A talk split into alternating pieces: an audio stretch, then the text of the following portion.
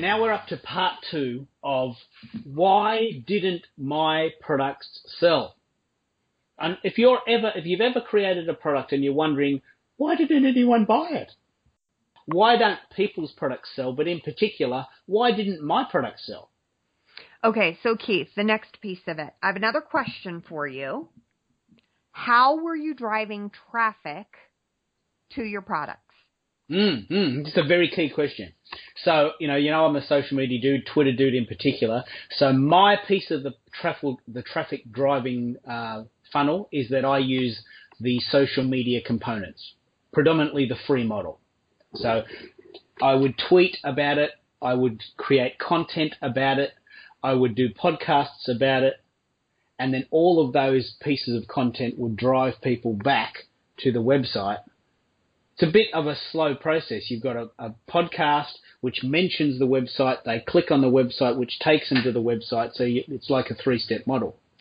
You've recently mentioned that probably the most effective model is the pay-per-click model, which I've only recently started exploring. Is that where you're going with this, or because Right. I didn't do any of that? Yeah, so so there's again, this isn't one simple easy um easy question, right? So one of my social media programs that did over six figures, um I did not run any paid traffic to it. Not a Okay. single cent. Um my business now, I run all paid traffic to it because the return on investment basically right now for every dollar that I put in, I'm getting three dollars out. So if somebody said to you, Keith, you can walk up to this machine, you can put a buck in and get three out. Wouldn't you just keep putting a buck in over and over and over? It's just a no-brainer. Isn't it? You'd never end.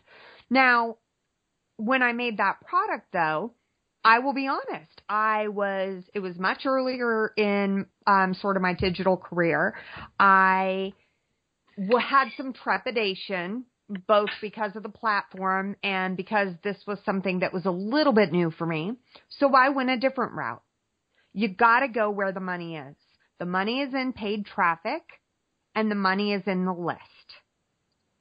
Now, Mhm. I didn't have a very big list, but I knew a lot of people that did. And I had people promoting me that were very, very big names in the industry where I was willing to give them a 50% commission because I would do a webinar with them and then at the end have a soft sell that was very, very strategic and had a lot of psychological levers Mhm. so that by the time we got to the end of the webinar, they were begging, begging to buy from me. Now, one of the um, the marketers who promoted me was shocked. I had a 52% closing rate on his webinar. He was absolutely shocked until I did a second webinar with somebody else and the closing rate was 58%. That's unheard of.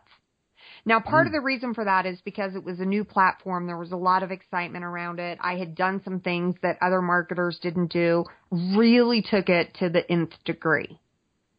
But if you don't have a list and you are not paying for paid advertising, then where are people going to come from?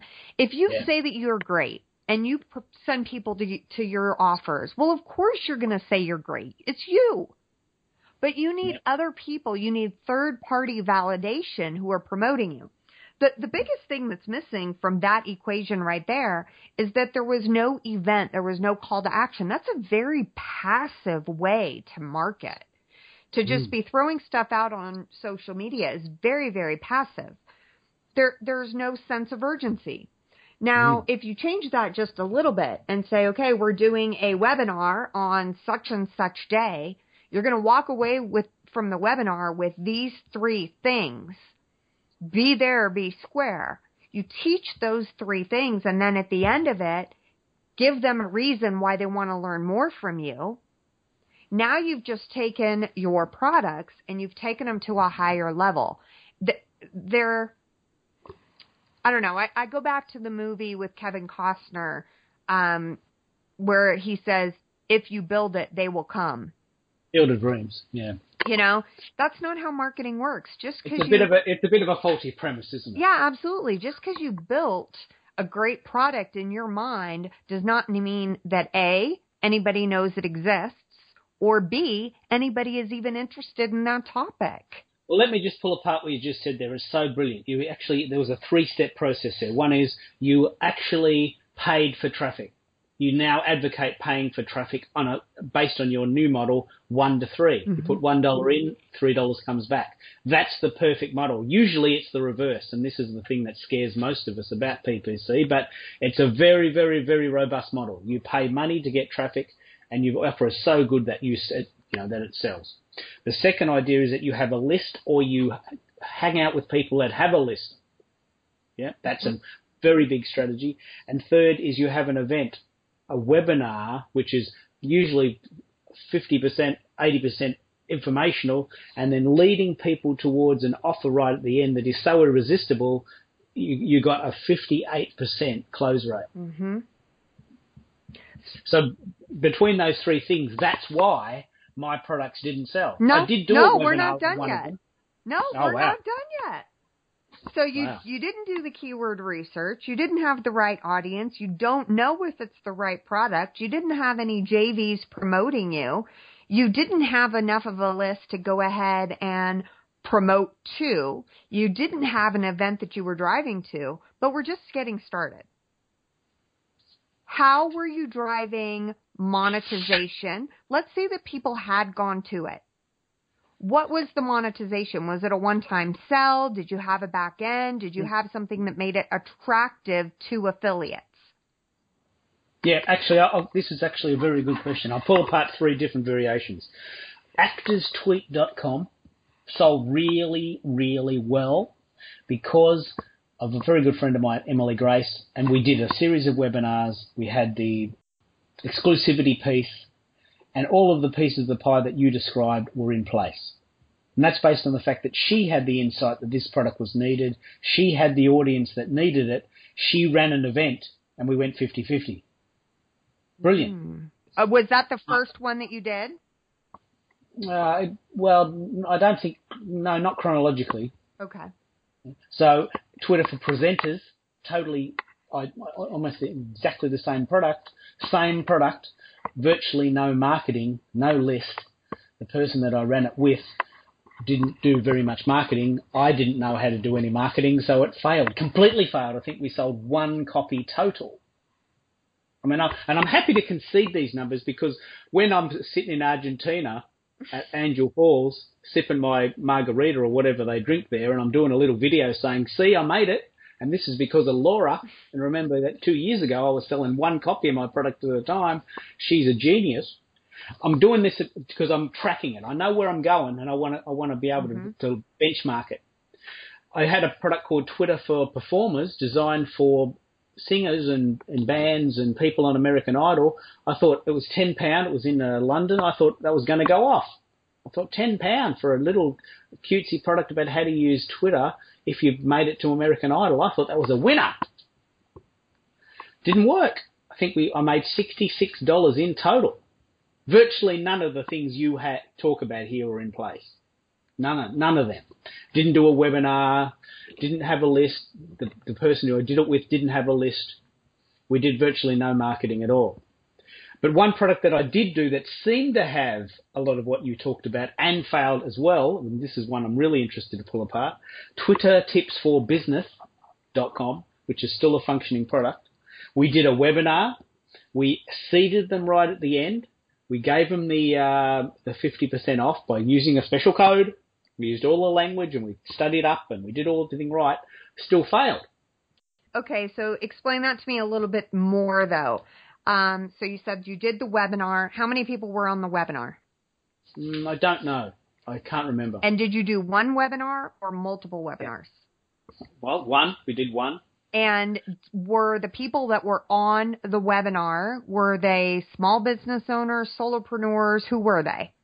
Yeah, I'm guessing they are mumpreneurs, solopreneurs, uh, Aussie entrepreneurs. Okay. I think that's So, Yeah. so I'm going to give you a, a little twist on this. Your webinar can only be as good as your insight into the audience that you have. So, as an example, the webinars that I did for my social media product, um, I had different webinars based on who the audience was. If they were solopreneurs, Wow. they went into a different funnel. If they were small to medium business owners, they went into a different funnel. If they were corporate, they went into a different funnel. If they were mompreneurs, they had a different funnel. If if you've got 10 people and all of those 10 people have a different type of business that they are trying to build and you treat them all the same, you cannot be all things to all people. This is actually very, very important. So with uh, Emily, Emily Grace, actorstweet.com, very clear. It was a tw- it was a, a product for actors by an actor interviewing a Twitter dude. It was designed for actors. The questions were designed for actors, and it sold like hotcakes. And it was a glorious uh, it was a glorious event. My you know my crowning achievement so far.